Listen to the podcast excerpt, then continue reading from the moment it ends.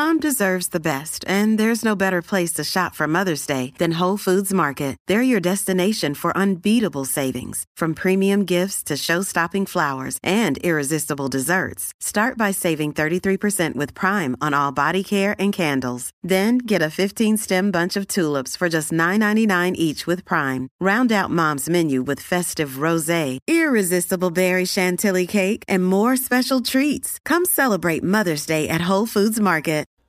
This is a Dude Studios production.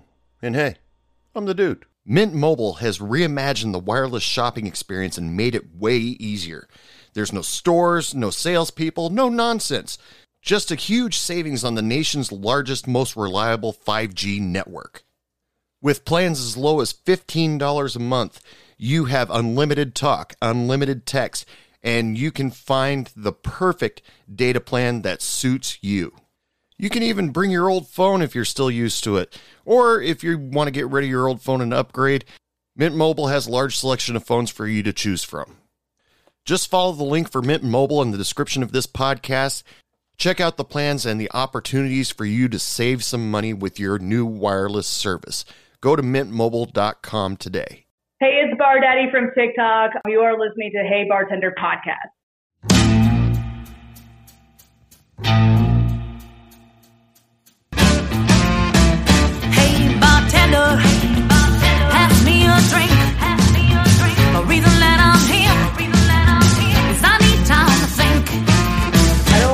What's of the happening because my Wi-Fi is have really on and everything is. And now I'm asking you. Yeah, my I wife haven't my Wi-Fi should be working too. So, uh, anyway, so let, anyway, let's just Okay. get started. So, uh, Kate Stewart, welcome to Hey Bartender Podcast. Uh, thank you so much for taking some time off to be on the show. Uh, how you been? Uh, you doing okay? You're uh, everything going okay? Yeah, everything's great. Um, work is getting busy again. Um, working at a ramen restaurant um, with the cooler weather, everybody wants ramen and soup, so we've been getting busier. And a bunch of my side projects have been working well too. So always staying busy, Okay, yeah. You mentioned ramen, and all of a sudden, yeah, now I'm hungry. But uh, right? Um, but anyways, uh, before we get started, why don't you tell everybody a little bit about yourself? Okay. Um, hi, I'm Katie. I am 29 years old. I turned 30 in like less than a month. Um, I've been bartending for nine years. I guess the moment I turned 21 is when they threw me behind a bar, basically. Cool. um, and I live in Richmond, Virginia, and I'm a bar manager at Foo Dog, um, a little ramen spot down in the middle of like the heart of the city. And yeah, Oh. that's really about it. I don't really have much else going on. Well, that's cool. Uh, anyway, so like I t- uh, like I was telling you bef- uh, before, when I first start off the show, I like my guests to, especially if they're bartenders, uh, to give the drink special for the day. So, what have you got for us? Okay, so this is actually something that I found um, through my comments on TikTok. Um, I don't really have a name for it, but I put my own little twist on what this um, follower commented to me. Um, if you like dark rum, actually it's a spice rum. We'll be using Bumbu, the original, and we'll be um, mixing up with a little bit of pomegranate juice and a ginger liqueur, and it's going to be tasty. Perfect for the holidays. Little holiday drink. Doesn't have a name though, so I need to think of a name. If anybody can think of a name. So, uh, how does how do you make it? Recipe, so it'll be about an ounce and a half of Bumbu original. Um, uh, it's a Barbados spice rum. Um, it will be about a half ounce, a half ounce of Barrow's Intense ginger liqueur, or you can use Domaine de Canton or whatever ginger liqueur you have. Um, this is really, really spicy. This is like biting into a ginger root. Ooh. Um, you're gonna squeeze half a lime, and then you're gonna top it with pomegranate juice, and it is delightful. So sounds like it's probably sweet with a little bit of a bite to it at the end. Yeah, kind of to balance everything out. If Yeah. that makes sense. Yeah, that So it's not over. and you don't have a name for that right now. I don't. I just. I. I'm really good at being creative when it comes to making drinks, but when it comes to names, I have no idea. My partner named all of my like cocktails for my restaurant, so good at the creativity, not good with coming up with funny names. Yeah. Like. Looks like you got a great bar setup. Uh, I'm sorry for uh, being an audio podcast. People can't see uh, can't see the setup unless they follow you on your on your social media. But you got look, got like a great setup there. I do. Um, what's funny is that I had at my old apartment, my, my roommate and I, we um, both moved to the same apartment together. Uh, we had a coffee bar, which this is what we use the coffee bar for, this huge space. And then we had like a little tiny stand for our liquor. And then when the pandemic and the lockdown hit, we kind of did this like the spring cleaning thing because we're inside and bored.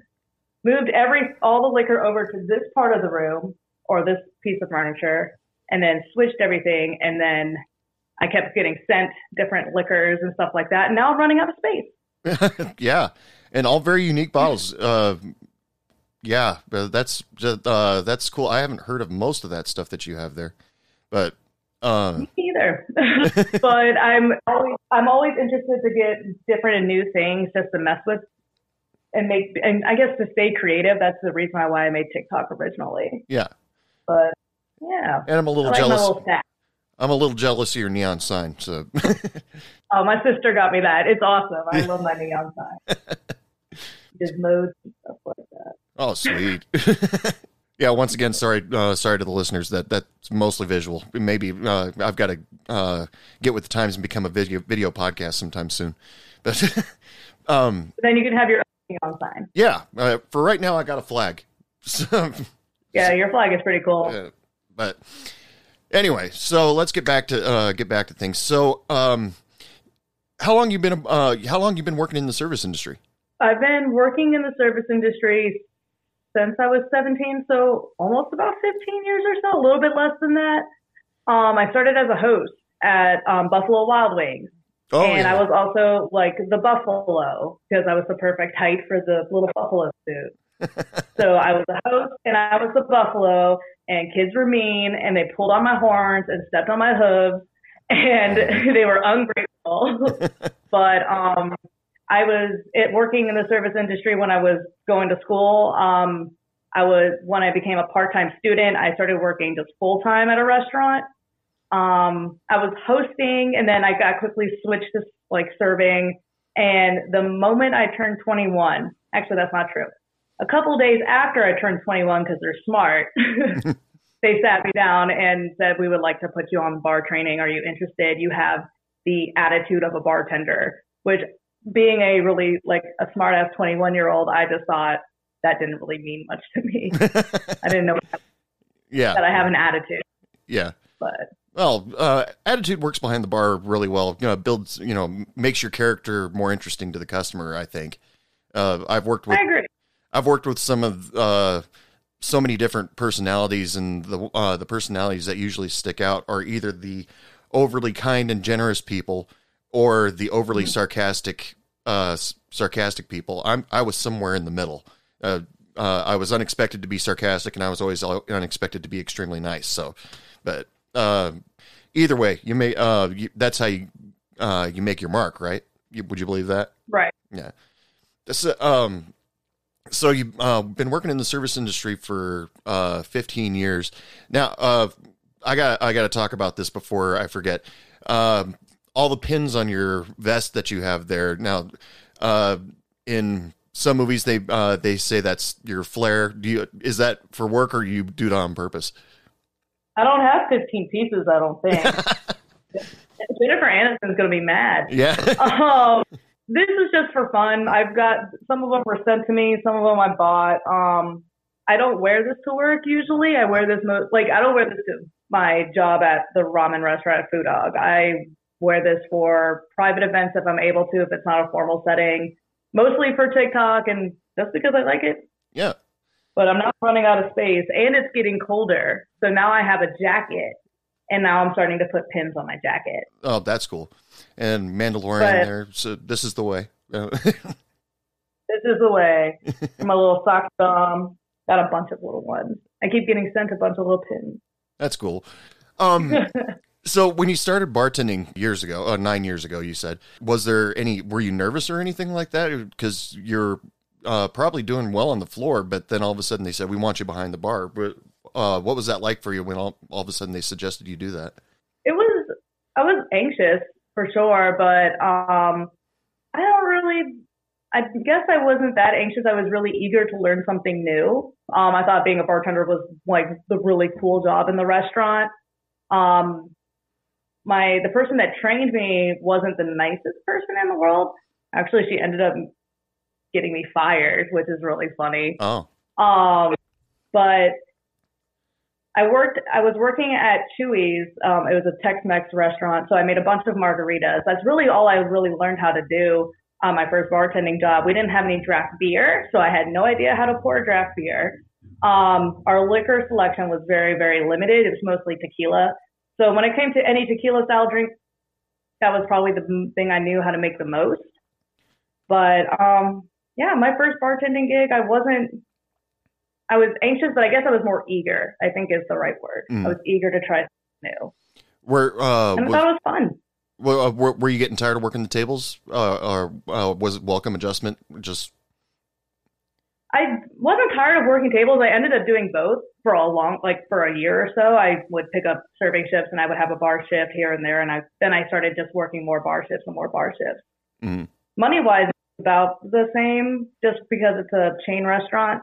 oh, But now yeah, wasn't tired of anything really.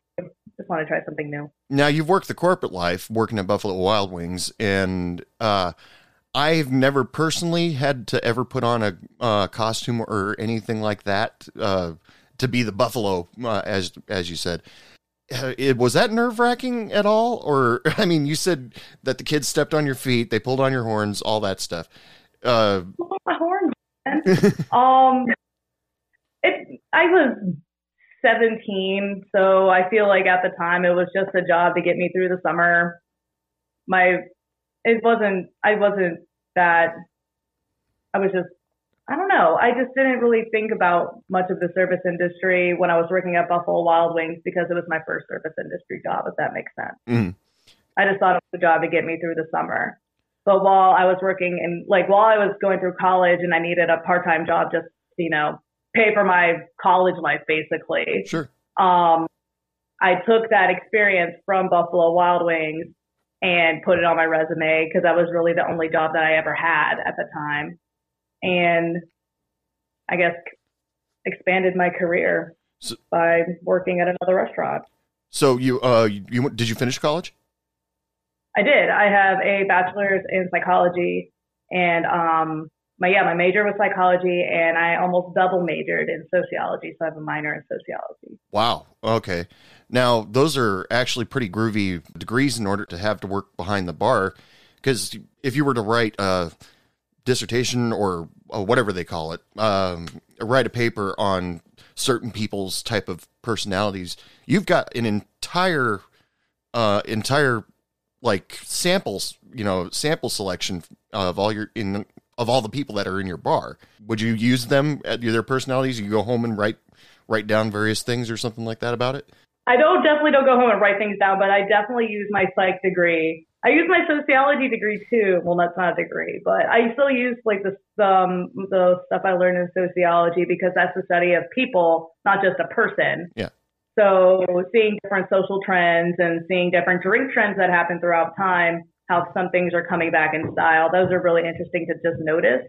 But I definitely use my psychology degree a lot, all the time, every single day that I'm behind the bar, psychoanalyzing either why why would somebody come sit at a bar top? Either they want to be by themselves, doing whatever they need to do, have a meal alone, or they want to talk to somebody. So you have to be able to pick up on those social cues too. Sure. So, what are your thoughts on like people that come into a bar and say, uh, "I just want to be alone," and they're sitting in the middle of a public area? What what would you What would your thoughts be on that? That's not my problem. I will leave you alone if you need to, but I can't like talk for anybody else around you. Yeah, yeah. Uh, yeah.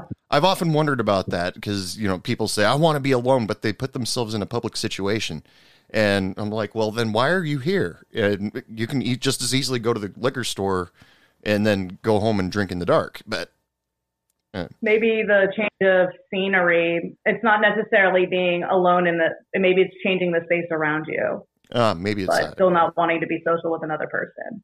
Ah, okay. Makes sense to me. So I guess why, why people go to Starbucks. So they can't work at home, they might just have to work at Starbucks and be alone, even though that's a social setting as well. Yeah, and- and sit there and pretend like they're writing the great American novel while sitting in the corner with a uh, latte or something like But that. Exactly, yeah. But it's at a bar instead. As you've bartended over the last nine years, you said you went from just uh, basic margaritas. Have you? Uh, uh, how quickly did you learn to not necessarily hate, but resent the uh, margarita or resent the? Uh, I've lost it. Blender. Uh, how long did it take you to start resenting the blender? So um, we did have a blender at Chuy's. I hated it every time that it came off. But when it came to our frozen margaritas, we had like big old Slurpee machines. Oh, cool. So when it came to those, those were easy, but it was a pain in the ass to clean. Yeah. Like cleaning those was a nightmare. Um, we had a blender for pina coladas and like strawberry daiquiris. When I got when I left, when I got fired from that job, I never had to deal with any Slurpee machine or a blender ever again. Mm. So I have never ever had to deal with that ever again. Knock on whatever wood I can find around me. Yeah, um, uh, it's a, it's long, uh, very long, proven story that all bartenders resent their uh, their blender. You know, just really busy night. Somebody comes up for a fro- uh, frozen margarita or strawberry daiquiri, and we're like, "It's broken." You know, just because we don't want to clean the damn thing when we're done with it, or uh, every so Right. but uh, so how how have you been enjo- enjoying bartender uh, bartending? Because you seem like all of your TikTok videos, all your Instagram posts, you seem like you just thoroughly enjoy what you do. Um, I guess it was there's a lot there's a lot of different angles of why I really like my job. One is that it keeps me creative. I really even though the um, lockdown was like awful and terrible, it really helped with my creativity. Just being inside and being a bartender just and not having anything to do or any work, I would just create at home and it kind of mentally helped me. Mm. Like stay at like baseline, if that makes sense. Yeah. Um I also within that nine years of bartending experience, I didn't work at a bar for three years. Um, I switched careers and I was very unhappy with myself. And so coming back to the job that I've really enjoyed because I thought it was fun originally was it was I love my job. I don't feel like I really work a day in my life because I enjoy my job so much. Oh, that's cool. And creating at home. And I like I'm just like sometimes I wake up in the middle of the night and want to think of something cool and make a syrup in my kitchen at like two or three in the morning. Oh, so Oh, yeah. you make your own you know, syrups and stuff like that? Uh, if I go to the grocery store and I go to the, you know how there's a weird fruit section of the grocery store Yeah. that has like dragon fruit and like horned melons and stuff like that. If I see anything that's on sale and I can like see if there's any herbs on sale, I'll make my own syrup here. Uh, Yeah. uh, like how unique uh, of, of syrups? I mean, The last one I did was a blackberry rosemary. Yeah, blackberry rosemary syrup. Um, from my sister's wedding, um, we have these little. I got a huckleberry jam, so I'm gonna might reduce that down and add some water and make a syrup out of that because huckleberries are not native to Virginia. right. Um, do some cool cocktails with those. So, uh, what's it like out in Virginia right now? It's fall, cold, dark at 5 p.m. cold for my sister's wedding two days ago, and now it's 70 degrees today.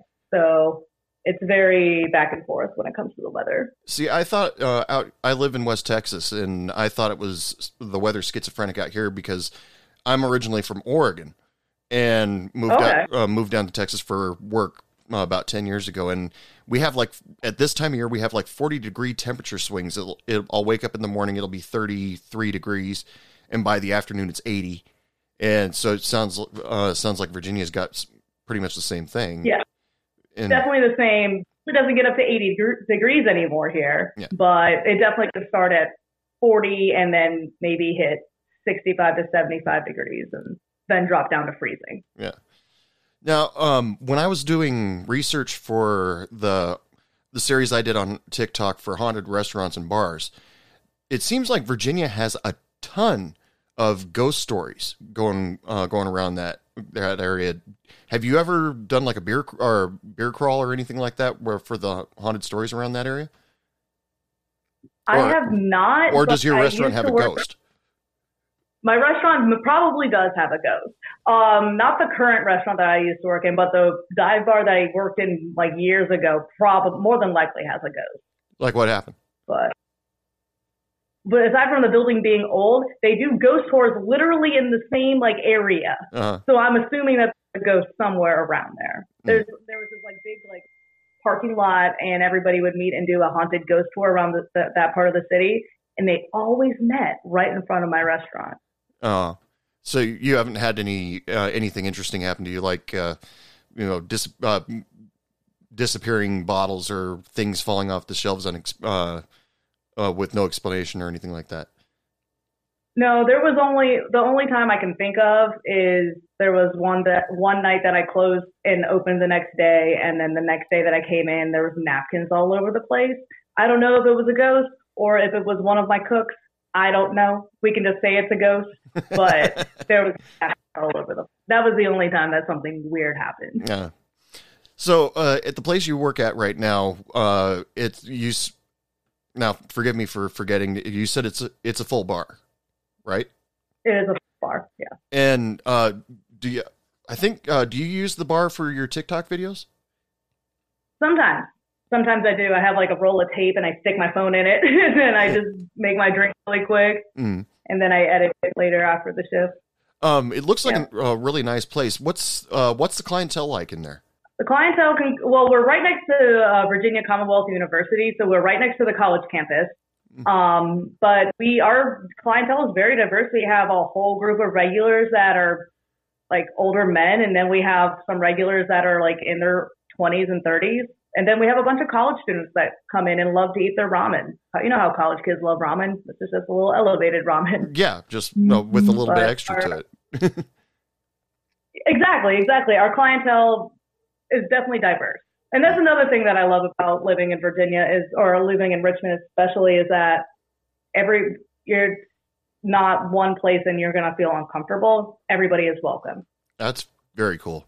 Uh, everybody should always be welcome in a bar. Uh, there shouldn't be any problems. It should be like, uh, I can't no, like I can't think of the right term right now, but just a place where everybody can go, uh, no matter what. And Right. Feel like, feels like family the moment you walk in. yeah, uh, and you know, smile when they come in, yell at them like they're family. Yeah, that's, it's just just be Exactly. yeah. So, how is COVID uh, handled out in Virginia? Did you have any problems? I actually had COVID. Oh, you did. I did. So, well, when it came to like the lockdown, we were stuck in, um, we were in lockdown for what, four or five months or so. We didn't go back to 50% until maybe the middle of the summer of 2020. Um, and with that, we still were wearing masks. We required our guests to wear masks unless they were eating. Um, but everybody, almost everybody in my restaurant, I think, had COVID or at least had knew somebody that had COVID. Um, I ca- had COVID, which was funny because we had a we had a guest that was argumentative about uh, like the mask mandate for the state, which was if you're inside, you have to wear a mask. Like we don't make the rules, we don't like it either, but we want to keep everybody safe. Right. Arguing with me about the mask mandate, saying he doesn't need to wear one, and then not even two days later, I tested positive for COVID. Uh, uh yeah, that's So.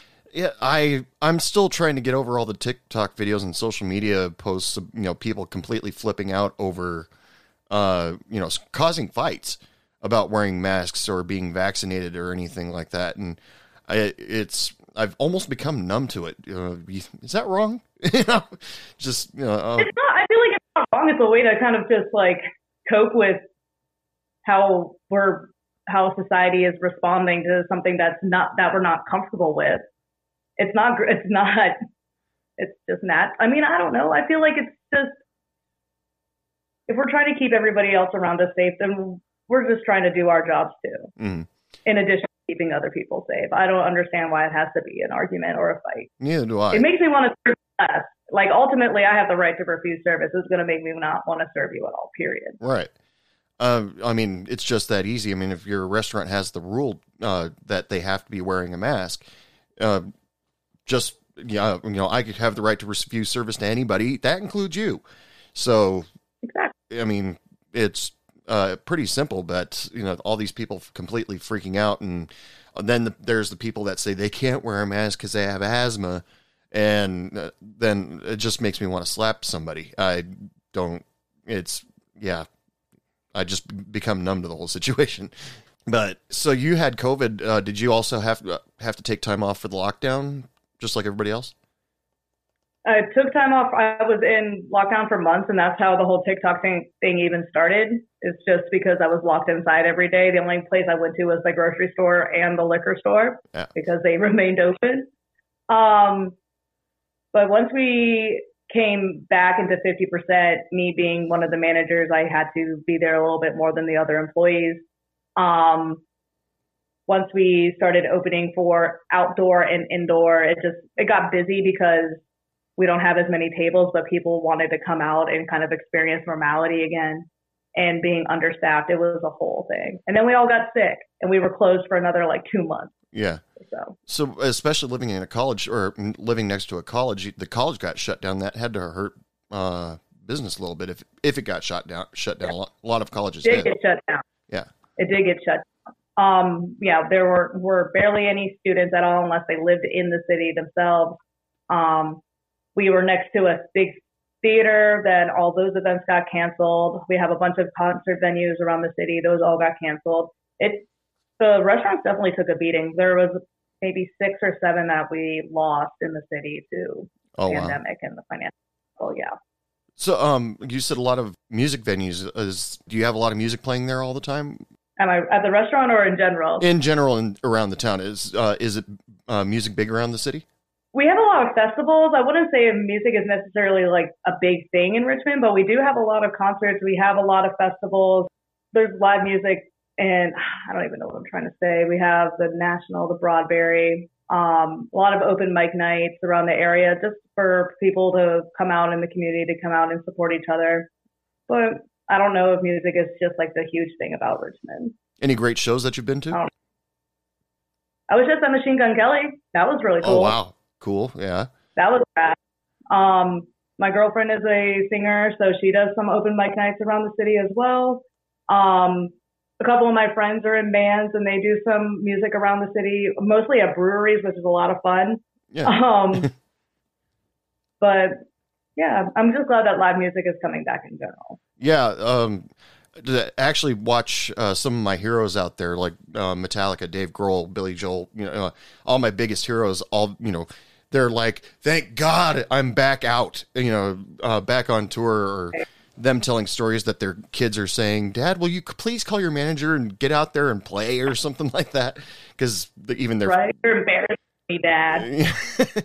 their uh their even their families can see how antsy they are but it's uh the big names and even the small names get uh, uh some of my friends who play back on the west coast to see them go oh thank god i can go back now and keep playing it's actually a really cool feeling to watch them actually do that Yeah, it's not it's not it's not just their job; it's their passion as well. So to see people back in like their passion and their happiness is always really good to see too. yeah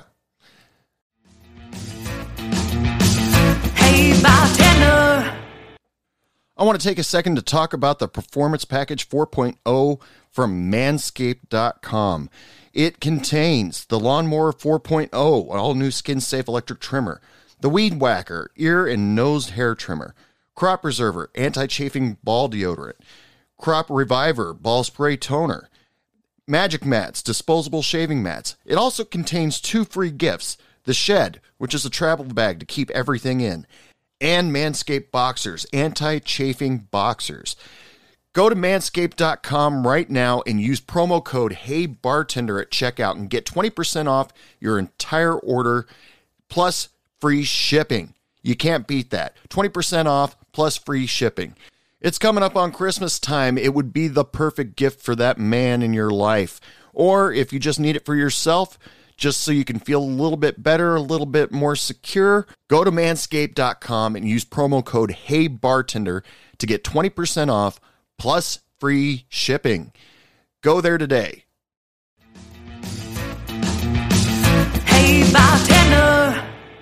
So back into the bar. Now, do you have a favorite story that happened to you while you were while you were working? I have a lot of good stories. I can tell you a story that happened recently. It didn't happen to me specifically, but I was there. Oh, And I'm glad that I didn't hear this because I would have lost my mind on these people. so I'm really glad that I didn't. I was just out of earshot of hearing this. Mm. Okay. So this happened, what day was it? Saturday night. This like this past weekend actually. Um we had a busy Saturday night. I'm closing down the bar. Um it's just we close at 11 p.m. so it's maybe 11 15 15 minutes. Yeah, we didn't lock the door yet. That was the first no-no. Mhm. Um so it's just my coworkers and I having our shift drinks, closing down the shop. Like I'm mopping, I'm putting dishes away, and um, there's about four of us. Yeah, about no, three of us and my manager Allie. Um, so these two girls come in. They're in their mid twenties. They're definitely from the campus. Um, so they, these two girls come in, and Allie like walks up to them. She says, "Hi, how are you guys doing?" And they're like, "Oh, we, are you guys open?" And Allie said, No, I'm sorry, we closed about 15 minutes ago. they, um, this is with all seriousness, looked at my manager in her eyes and said, Oh, do you have any leftovers? leftovers. That leftovers. I don't know what that meant. What does leftovers mean? Like leftover food? Leftover drinks? You want like a match shot? Yeah. Like I don't know. So aside from her just looking confused and angry and just like a lot of like mixed emotions, she told them, uh, no, we don't. And then the other girl gave her puppy dog eyes and said, but I'm not from here. Please. like that's going to change the answer Yeah, of anything. yeah. So I'm glad that I didn't hear that or that conversation did not happen to me because I would have been just appalled, angry. So they Probably would have. they were they were looking for a handout, or it, that's Well, like also, what if we were open? Were you going to still ask us for leftovers? yeah. I'm, I, there's a lot of follow up questions that I have about with, with this question. I just, I'm just like, what leftovers were they? Have you tried going to either side of our restaurant to the other places that are still open for food? And like, what are you smoking? And like, what's going on? yeah, Because who would ask? I just don't get it. yeah, That happened a couple days ago. yeah. So How would you have handled that?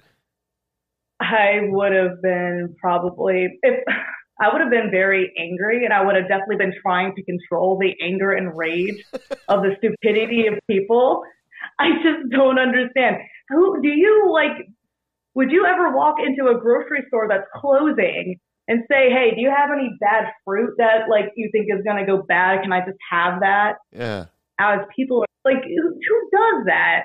Where where are the like there's no manners or home training or anything that comes with that yeah, and the entitlement. Oh my God, I would have see. I'm already losing my mind, and the conversation never happened to me.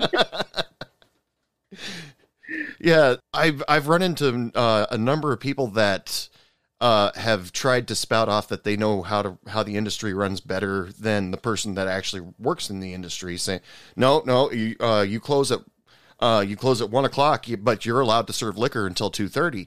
And it's like, no, we're supposed to stop serving at one thirty. You know, we stop serving at one o'clock. We pull the drinks at one thirty, but because we're only open till one, and they try to uh, throw laws at you and stuff like that, and you know, uh, I, but that's a totally different level. you know, it's just right? It's not. I don't even think it was about alcohol. I don't even think it was about booze. So in the state of Virginia, we have to have a kitchen open in order to sell alcohol. yes, We have to make like there has to be snacks. Not. It can't be just booze. It can't be like Vegas or anything like that that just sells alcohol. Mm. Whatever. So my kitchen was already gone. So I just, I'm very, I was so confused. The whole situation was, Uh, do you, that was a new one. I never experienced that one before. uh, uh, when the bartenders are, uh, you said the kitchen was already closed. Do the bartenders have to make appetizers late at night? Uh, if somebody needs something? Oh no, once our, once our kitchen is closed, we're done serving alcohol. That's Oh. how our restaurant works. Oh, okay. So our kitchen just cleans up really fast and then they leave. Um, people who are still enjoying their food can, I and I can still be working around them, but our last call and our last serving are at the same time. Okay, so there's not not going to be anybody that gets uh, goes completely off the marker if you close at uh, one o'clock, but somebody comes in and orders dinner at twelve fifty, or you know, there's uh, a there's a good amount there's a there's a nice buffer of time Mm. for people to have their last order and their last drink and then enjoy their food together. okay. Because you know, like in the movie Waiting, you see the uh, the cooks. They've got everything prepped, and I've seen so many cooks do that. They're like, "Okay, just two more minutes, and then we're out of here." And they think we're going to get out of here fast today. And then one more customer comes in, and then they completely flip out. It- but not with any of the gross things that they did on Waiting, like uh, messing with the food or whatever. Have you ever Right. seen? Have you seen that movie, uh, or am I? I don't I don't think so, but I know what kind of I know what that experience is like. Yeah, I guess when chefs in back of house being angry when a last minute ticket comes in. uh, um, I, I get the same when I put all of my cocktail stuff away and then somebody orders another cocktail right when I put everything away. Yeah. Like it's a pain in the butt for me to take everything about back out again, but I'm gonna do it because it's my job. yeah. So I plug that movie way too much. The people who made that movie uh, uh, owe me money because I, I make references to that movie all the time. It's I'm sure it's on a streaming service. You'll find it. It stars Ryan Reynolds, Anna Faris, and uh, Okay. it yeah uh, another plug for that movie anyway. But uh, like, oh no. um, it it's just it's just a almost too accurate depiction of working in the restaurant industry. Anybody who's worked in the restaurant industry can relate to it. But anyway, enough about that movie. So tell me about uh, a little bit about your customers. You don't have to go into specifics so that uh, so you don't have to uh, if in case they listen, uh, you get them to listen to this podcast, which I hope they do. Tell me a little bit about their cust- uh, your customers around there. Uh, well, you've already said that they're like college students, but do you have like a particular crowd that uh, you look forward to seeing when you work? I when I any other service industry person, any other bartender service industry friend in the area that comes to visit, that's the majority of my friend group anyway. Yeah. So seeing any of my friends, especially from the service industry, come in and visit me is always the best. Um, I love when my friends bring their parents. I think that's the best. Like I love meeting new people from somebody else that I know, if that makes sense Mhm. too. I guess being able to find a personal connection with any one of my customers or my regulars really is something that I look forward to. Now, Being able to call them my friends, not just my customers too. now, uh, new person comes into your bar, and you you decide, Correct. I've got to, you know, I've uh, got to talk to this person. Maybe they've shown up like two or three times, but they really haven't said anything to you. What do you? Uh, what are your? What's your advice on uh, your technique to get to know the person, become their friend? Well, I, body language is a big thing. Um, if a person is not, if a person's looking up and looking around, that's meaning they probably want to have a conversation with someone. It doesn't necessarily have to be me. It could be anybody around them. But if a person's like looking down at their phone or reading a book or just really short with whatever their answers are, then I'm not going to bother that person. Um, but if let's say that somebody came into my restaurant, sat down, um, seen them a couple times, they keep ordering the same thing. I would try to suggest something that's the same but a little bit different just to kind of expand their palate out. And that will also extend the conversation into something more, if Mm. that makes sense as well. If somebody ordered the same IPA every single time, I would say, Oh, I see that you like this. Have you tried this? This is local. It kind of tastes the same, but it has a little bit more of a citrusy, whatever the fuck you want to say to make it sound a little bit different. Mm. And see if they like it. Maybe even buy that drink for them to see if they like it. And you can maintain that relationship. Now, do you uh, do you look at things like how they're dressed? Like if they came in wearing, uh, well, uh, you've got the Mandalorian uh, pin on your chest. If they came in wearing a Star Wars T-shirt, would you use that as a uh, springboard to start talking to the person to get to know them a little bit? Probably. I guess that's. I guess that goes hand. It's not. Doesn't go with hand in hand with body language. I guess observing another person and how not necessarily how their body language is, but what they're wearing is another thing. I didn't think about that at first. Yeah. Um, I didn't think about that at all. Um, I have a my work backpack is right here, and it has the Mandalorian all over it. Oh, also, that's awesome. so I walk into work and I have my backpack on. Um, I always get complimented on it too. Definitely, we'll talk about Star Wars, but um, I guess any sort of way to find a connection with someone, just to make sure that saying, "Hey, if you want to be left alone, that's great. But if you need anything, I'm over here. Or if you need somebody to talk to, I am also here to listen." It's just it's all situational, I guess. Yeah. Do you have a, a story of when you you weren't you, it was least expected just all of a sudden, oh my god, we're friends. You know, it just happened right then and there.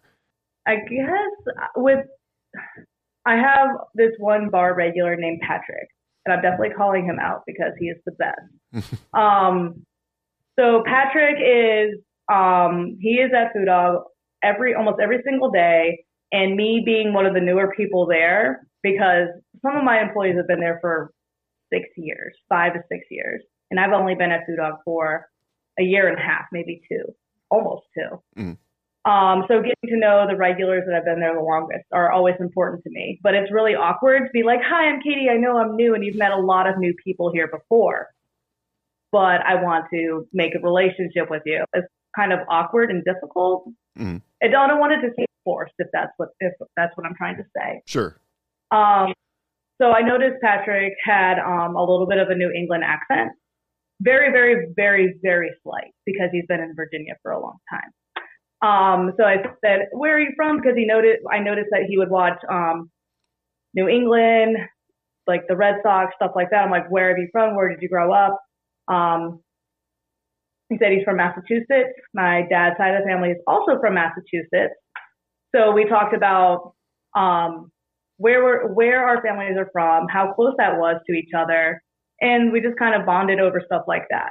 Mhm. So, and he reminded me a lot of my dad. So I have like a big, like Patrick has a big spot in my heart because he reminds me a lot of my dad. So being able to talk to him like he is like a father figure is really cool. Yeah, that's cool. So He's my buddy. now on the flip side of that coin, uh, what do uh, are there things that customers uh, do or could do to get on your good side? Just be a good person, be respectful, be respectful to the people around you, respect pronouns, res- just respect in general goes a long, long way. Sure. That that's pretty easy, and I know that I can look like kind of intimidating as a bartender, but just respect goes a long way. Like you really can't go wrong with that. Just niceness. Yeah. So, like everybody else, probably uh, at the beginning of the pandemic, when uh, I think pretty much almost 80% of the people that are on TikTok today probably discovered it right at the beginning of the pandemic and realized, oh, something to do while I'm sitting at home uh, quarantined. Now, uh, all your stories, they you you show people how to make drinks. You show uh, and you do a couple maybe short bar stories or something like that. Is that just a hobby to keep your mind busy, or uh, are you having fun with it? Yes and yes. Um, it definitely keep, it definitely kept me busy during the lockdown for sure. Mhm. Um, hearing all the trending sounds and how I can relate that to my own personal life and the stuff that I experience behind the bar or in life in general. But I basically live behind the bar, so that is Sure. my life. Um, but I also have a lot of fun with it. Um, it's fun to hear something that's trending and how a lot of people use that same sound for so many different topics, but to apply it to my own, to my own life kind of gives the sense of individuality, but also community within a silly little app, Mm. if that makes sense. But yeah, Yeah, I'm still therapeutic. Therapeutic to Oh. get all those stories out through an app for sure. I'm still getting used to it. Uh, the the haunted restaurants and bars things that was a huge leap for me because usually I just use it to advertise when a new podcast gets put out. But uh, to actually to do the TikTok challenges, the dances, no, you're not going to catch me doing that. But uh, it, but that's my comfort zone personally. You know, I definitely don't do many dances, but I tr- I try. I have no rhythm. You can ask you can ask my partner; she will But when it comes to like the ones that have like an audio or some sort of dialogue, um, I definitely try to hop on and find a way to associate it to bartending Yeah. some sort of way. I definitely do the Tito's and vodka thing a lot with a lot of these sounds. If like when somebody would order a Tito's and vodka, I would be like, "You're done. Yeah. Absolutely not. There is no, not going to do that." um, I use that story a lot because it happens to a lot. Yeah. So, you know, you've been in the industry for almost 15 years. You had to have run into the usual phrases like, why don't you get a real job? Or uh, maybe even your parents saying, you, you've got a degree. What are you doing? Or, you know, you had to have run into things like that. Uh, am, am I, am I right? Uh, am I right or completely off the mark? One hundred percent correct. That ha- uh, that happens. It hasn't happened at Foo Dog yet. I. That's a good thing. And um, my dad is my biggest fan. Mhm. He, he paid for my college and everything, and he's like, my girl, my daughter's a bartender. Let me show you this. Let me show you her TikTok. I want to be on your TikTok. My dad is my biggest fan. My mom is also proud of me. She she's also I think she's more proud of the fact that I'm a manager in a restaurant Mm. over the fact that I like live the bartender life a lot. Um, she does ask me about drinks sometimes, but I think um, I've gotten a lot of pressure from her specifically, but it's not. I know it's in. It comes from a good place, if that makes Mhm. sense. But I've had some guests say, "Oh, what do you really do?" And I'm just like holding like my this money out, like counting change, and I'm like, I don't know this monopoly money. I don't. I, you're right. I should get a real job. And then another point that I would make to these guests that would say this to me would be, would you want somebody who is 21, no like offense to any 21 year old bartenders that are learning, to make your old fashioned then when they've never made one or made like two in their entire lives, or would you rather have somebody who is how old was I? 27, who has made old fashions for six years. Mhm. Yeah. Would you rather have somebody with experience making your drink that you're paying 10 plus dollars for, or would you rather have some 21 year old that's uh, bartending to get through college to make your drink? Yeah, uh, the the disrespect that people in the service industry get it ju- it gets to me because there's that. Why don't you get a real job? What the hell am I doing? I get well. What what constitutes a job? I do a service. I get paid for it. And you know Exactly. that's so. Tech. You, know, you look at people and go, technically, this is a job because I'm doing a service. I get It paid is. for it, just like whatever job that they happen to be doing and it it's always got uh, gotten to me and one of the reasons why I started the podcast so I could you know help uh, help support people in the service industry and get the word out there that the stuff we do is actually insanely hard work.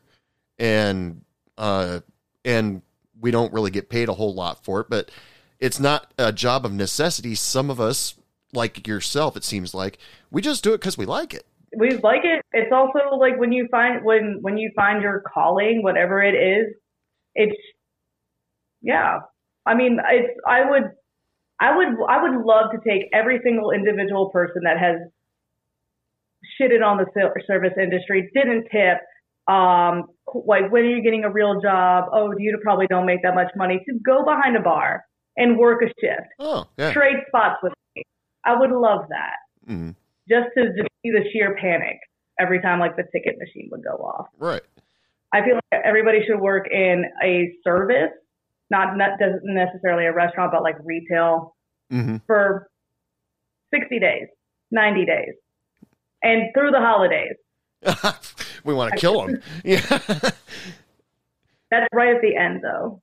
yeah. Um, I feel like that would help a lot with a more of like a hum, like a like an understanding, just and a general well like respect of anybody who's doing a service for you, because even though it's our job, you're not entitled to the service. Yeah. I've said that on this podcast uh, a handful of times. Like, have it as like your the last uh, the last quarter of your senior year in high school, or even a college course where you have to work at a restaurant for one semester or something like that.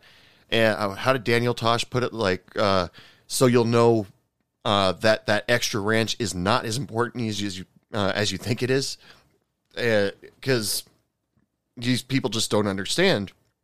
It's uh, sure they went to they went to school, they read all these books, they uh, and they're expecting as soon as they get out of that school, they're going to get this six figure job doing whatever. But uh, and but if they were to have to work in the service industry or something like that, they're like, ew, no. And but it's it's still a good job, and we uh, and if you're a good personality, do, oh, I don't want to use the word good personality. If you have a strong personality, you can end up making a lot of money just because of your Agreed. character. Agreed. Also, I even if working in the service industry is not your career, or if bartending is something that you're doing for a short amount of time before you start, whatever your career is, the skills that you learn behind the bar, not just making drinks, you can take anywhere with you. Absolutely. Communication, multitasking, um, just overall cleanliness, memorization, every there's a lot of skills that you can put on a resume by working in the service industry. Absolutely. Uh, in situations like yours, where you're well, you're an actual bar manager. Uh, that that's your Yes. title, right? Uh, most of the time in uh, the bars that I ever worked at, as soon as the manager left for the day, which was usually about 15 minutes after I got there, uh, it technically I was the manager. I had to make the hard decisions. I had to help the servers with whatever problem they were having with the point of sale system or something like that. And so management experience, even though I didn't have the title, I didn't realize until much later that I accumulated management experience out of that. And uh, communication skills, I still think I need to work on that a lot. But uh, you know, just just because uh, you know I my my basic personality, but like you said, you uh, you take away more than what you think of, or than what you think, uh, working in the service industry. Right. I mean, you're completely act like you're right. It's and I'm very blessed to work with a management staff of um, that are, is very supportive, and we're there five, six days a week working. Um, at least my boss is always there. But I know in previous jobs that I've definitely also gained that managerial experience without having the title or the pay Mm. at all. So, yeah, and I was able to take that experience and that confidence and actually gain the title and the pay Mm. for it in a different setting in a different restaurant entirely. Is um oh I uh, this is something that I've only ran into in the last year. Uh, I found out uh, on the East Coast it's very common that bartenders don't get an hourly wage. Is that the case where you're at? That is true. We get paid a very low wage. Um, it's for my restaurant. It's definitely below minimum wage. Um, servers around the state of Virginia get paid about two thirteen an hour, two dollars and thirteen cents. Um, depending on the restaurant, bartenders can get paid a little bit more, but it's not minimum wage at all. Mm. Um, I still don't think that is fair. I also think that the tip out percentage from ser- the server's drink sales should be higher for the bartender, Mm. but that also depends on the restaurant that you are in. And I mean, I'm not going to get into specific numbers. It's just small enough that it's in, it's insignificant Mm. for the job that the work that you did, the time that you took away from your customer base, your bar guests to make a drink for a server, and you only get like a very small percentage of that sale. Right. So Yeah, it's actually driven me crazy. It's actually driven me crazy over the last year because people are telling me stories that uh, they've actually had to go to an ATM at the end of the night because they didn't make enough tips percentage wise of their sales in order to tip out their busser, their bartender, their or you know their hostess and cooks. Uh, uh, and I'm like, that's just wrong. Uh, who came up with that idea? that is And Um, that's see, I haven't had an experience like that since working at a chain restaurant. Mm mhm. Um, I can definitely see that happening in chain restaurants where you really you have five servers on the floor and three bartenders. So the, on a Wednesday night or a weeknight, and then you don't uh, the money that's in the pot just doesn't get divided well because there's so many people because that's a corporate standard. I definitely have had that experience with corporate, but at least with right now with everybody being short staffed, um, it's not as bad, but it's still it's still a flawed system, in my opinion. and uh, especially uh, when all of a sudden they they're running food and they're they're thinking, okay, I'm really doing good tonight, and they close out a table that was like 150 dollars, and they uh, 150 dollar tab, and that table decided not to tip, and then they go, oh crap, I am screwed tonight, and that's just awful. It is awful, and that I mean, and I feel like I don't I don't think I've been noticing like shitty tippers happening more and more recently, and this happens a lot around. It's it happens either one or two ways around the holidays. You get people that are really really stingy because they have to pay for holiday shit. I'm not going to give any excuses for people that are not tipping. It's garbage. If you can't tip, stay the hell home. Exactly. And then there's people who are really generous at the same time. But yeah, that's terrifying to know that you put in like seven to eight hours of work and then one table can mess up your entire like income for the day, Yeah. for the week. Actually, think about it if you're only working part time at a restaurant. Yeah, they're telling me stories like they had to go over to their cook and say, "I promise I'll get to you tomorrow," or "I got to go and go to an ATM and get some money out." And so you're actually operating in the negative, or the manager's guess based on your percentage of sales of how much tips you should have earned that day, and then claim that on uh, claim that on your paychecks, and then your paycheck is like negative twenty bucks or something like that.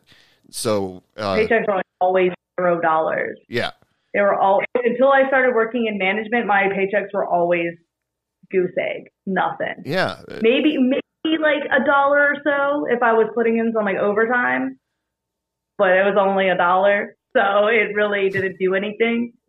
Um, but yeah, I haven't had that experience of like not being able to tip out somebody. But I, you're right, it's it is an assumption that we're going to be able to take X, X percentage of your food sales and X percentage of your alcohol sales because we think that you were made up for it in the tips that you made And, plus some.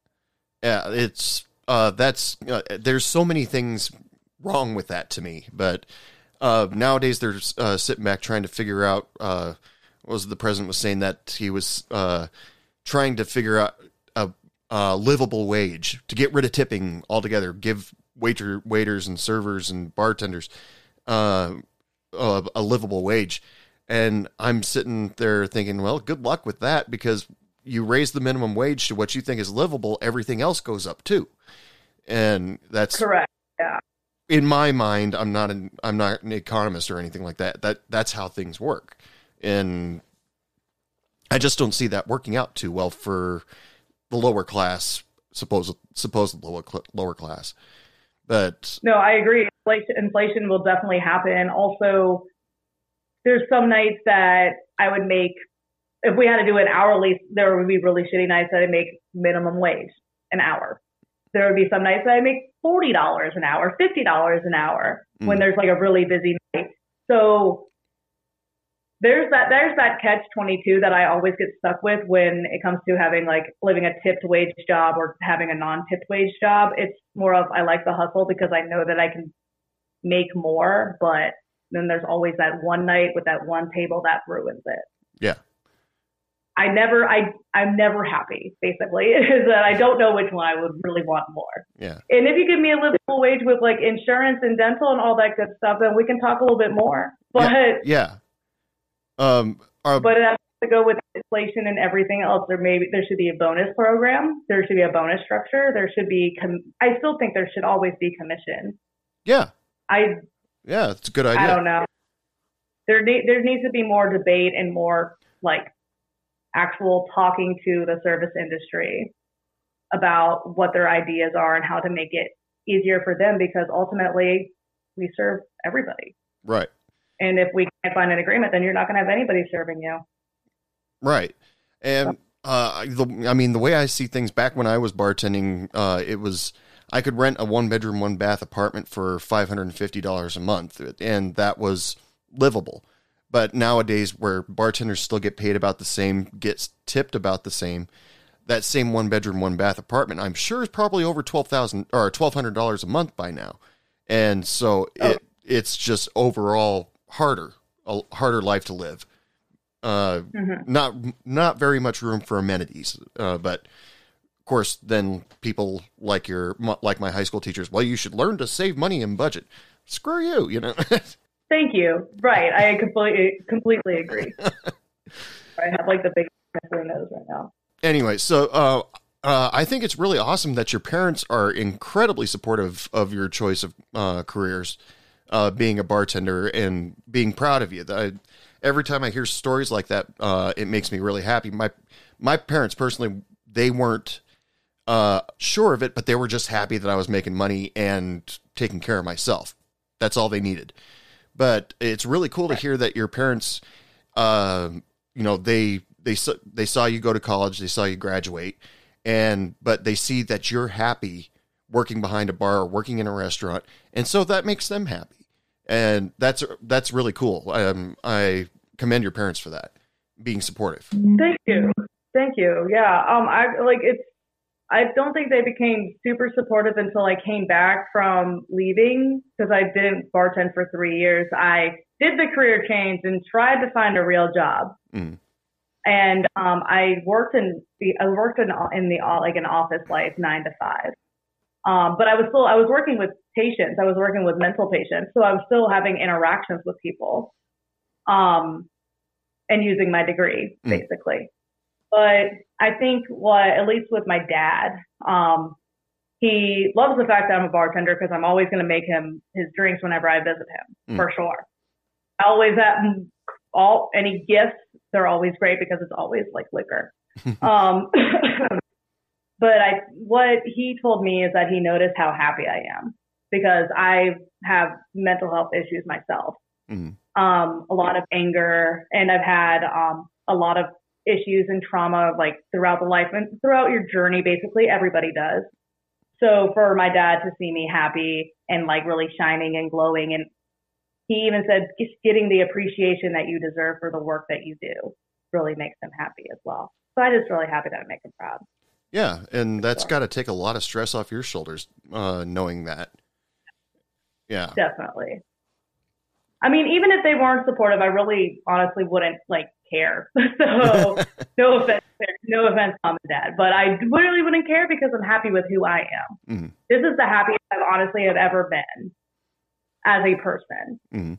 And I think TikTok, honestly, I think TikTok and I think my my employees and my coworkers and I and my my roommate for putting up with me making experiments all the time and making her taste test everything.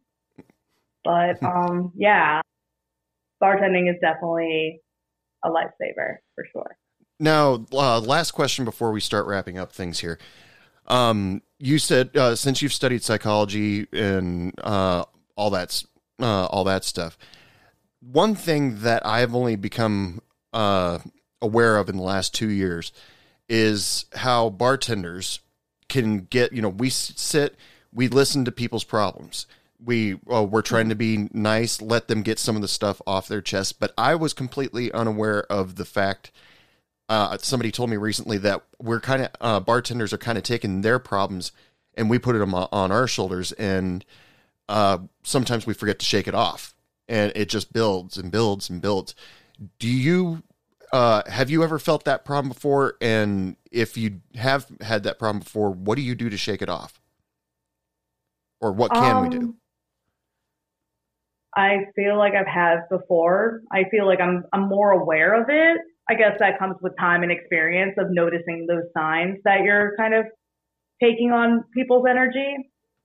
You and my girlfriend put it in a good way is that you um the it's about wolves. It's about you um you the wolf like grows whichever which one you feed it. It could be a good one or a bad one. Um so if I keep feeding negative energy, that negative wolf will grow and get stronger. If I feed off of positive energy and positive interactions with people, then that part of me will grow too. Um, it's hard, especially when you're an empathetic person, right? And as humans, we all have a certain level of empathy for other people. Um, Self care is important. Making sure that you take time for yourself is important. And ultimately, coming down to the fact that we're all human beings and we're all going through something. your problem should is always is, is as important as another person's issue as well. Taking care of yourself is is key. Making sure that you take time to watch your favorite TV show by yourself. We interact with people all day long. I love coming home and sitting on my couch, opening up a PBR, turning on like SNL, and just sitting by myself Mhm. with my cat. That kind of like woo saws the rest of the shift that I had. The stuff with the leftovers, I literally went home and I looked at the like all the leftovers in my fridge and I was not going to give any of this stuff to them. And I'm just like, why does it matter? They're gone now. Yeah. I'm not going to have to deal with that again. Yeah. So it's um, a way, what I would tell my patients actually is that you would picture yourself as a bright blue sky, right? You are the sky. If a cloud comes up and makes your sky all cloudy and sad, is it cloudy forever? No. That cloud passes too. Same with people's problems. Same same with that shitty guest and that shitty tip. It all passes. It's all temporary. Ah, that's And I try to have that mindset, but when I'm in the heat of the moment, I'm always mad. But yeah. Uh, that's very profound. I um I like that uh, because uh, that's I I think a lot of bartenders and waitresses don't ever realize how much negative energy that follows us home, and just because we're not able to shake it right away, if at all, and it uh, that that was very important uh, important for you to say. Thank you so much for that. for sure. Oh, self reflection is important. That was all I was going to add. That reflecting on yourself and reflecting, ev- like the highlights of your shift, the bad or the good is important. But then just leave it at the door. Mhm. Leave it at the door. Don't take it home with you. Well, um, thank you so much for being on Hey Bartender podcast. Uh, I, uh, for people that are listening, I actually, pre- uh, I'm going to tell them that I actually pressured you. I, I felt like I pressured you to be on the show quite a bit. You were very, you were very, very busy, but you managed to find some time off in your schedule in order to be on the show. Thank you so much. You're welcome. You didn't pressure me at all. I'm glad that I, I was actually able to do this. This was really fun. So, uh, why don't you take a second here and uh, tell people if they want to find out more about you, your, uh, where, you, uh, your social media, uh, how to contact you if you feel like it. Why yeah, why don't you let everybody know? Sure. Um, if you guys want to follow me on any social media, it is uh, Bar Daddy underscore, and that is for all of them: Instagram, TikTok. If you want to follow me on Twitter, I don't use it that often, but that's a fun little inside scoop inside of my head. Um, and within all of those um, social medias, there's a link, um, a beacons page or a link tree, and it will have my email. Um, I have a YouTube page that I'm trying to put together. Um, if you want to book me for an event, there's my booking email in there as well. I have a booze delivery service where I have promo codes. It can save you money. You can get any of this cool stuff that I have behind me. I know you can't see it. Um, but yeah, and I love um, meeting people. So if you're in the Virginia area, like Richmond area, if you want to visit me at Foo Dog, I would love to meet some more people. I love interacting and making new connections. So yeah, that's it. That's all I got. okay, very cool. So, uh, once again, thank you so much for being on the show. And with that, people, it is last call. Last call for alcohol. Come on up to the bar and get something before I shut all of this stuff down and you go home thirsty. Uh, big thanks to Katie Stewart for being on the show. That was a great conversation. We had uh, brought a lot of insight in uh, in the psychological thing that we uh, deal with as bartenders, and uh, yeah, she was just a blast to talk to. Remember, uh, go follow her on all of her social media links at bar daddy underscore. Uh, her TikTok videos are awesome, and yeah, you know she's she's just really cool. Uh, big thanks to Laura Hope and the Arctones for giving me my theme song for this show. Uh, go check them out at Laura Hope and the Arc Tones.com. Go uh, download their music on iTunes, Spotify, Bandcamp.com. Uh, they've got a lot of great music. Just uh, go follow them, please. Uh, if you guys want to follow me on social media, all you have to do is go on to any social media. It's on Facebook, Instagram, TikTok. They are all at Hey Bartender Podcast. Uh, if you want to go to the website, it's www.heybartenderpodcast.com. You can listen to past episodes there. You can uh, check out some Hey Bartender podcast merch. Lots of fun. And remember, if you want to be on the show, you want to uh, wouldn't mind being a guest on the show, talk about your life, promote yourself a little bit, uh, or you just have something to say that uh, needs to be heard. All you have to do is email me, dude at heybartenderpodcast.com, or you can DM me on any of the social medias that I just told you about. And that's it. Thank you for listening to Hey Bartender Podcast. Remember, I've come out with an episode almost every week, sometimes twice a week. You can always check it out on iTunes, Spotify. Uh, you can even tell Amazon Alexa, say, hey, Alexa, play Hey Bartender Podcast, and she will do that for you. But as always, ladies and gentlemen, uh, thank you so much for listening. And as usual, I wish you all lots of love, lots of sex, lots of happiness. And remember, don't take any shit from anyone. Good night. What do you mean it's last call? I just got here.